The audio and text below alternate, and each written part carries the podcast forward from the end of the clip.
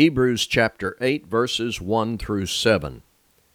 Now, the point in what we're saying is this we have such a high priest, one who is seated at the right hand of the throne of the majesty in heaven, a minister in the holy places, in the true tent that the Lord set up, not man. For every high priest is appointed to offer gifts and sacrifices. Thus it is necessary for this priest also to have something to offer. Now, if he were on earth, he would not be a priest at all, since there are priests who offer gifts according to the law.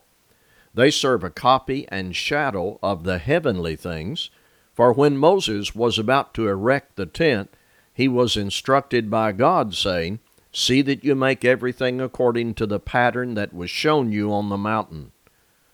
But as it is, Christ has obtained a ministry that is as much more excellent than the old, as the covenant he mediates is better, since it is enacted on better promises.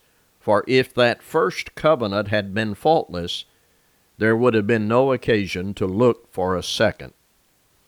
Hebrews 8, verse 1 reads like a conclusion. It is based on the argumentation that is previous.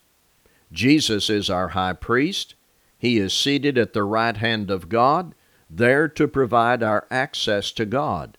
What Moses did, following God's instructions about the tabernacle, was a foreshadowing of the heavenly things, not the final arrangement. The main point of this not only here in chapter 8, but in the previous text, is Christ has obtained a ministry that is as much more excellent than the old, as the covenant he mediates is better, since it is enacted on better promises. So, if you have obeyed Jesus Christ in repentance and baptism, and you are serving Him now, it is in your compliance with the new covenant, the New Testament. Please note in this passage clear reference to the first and second covenants.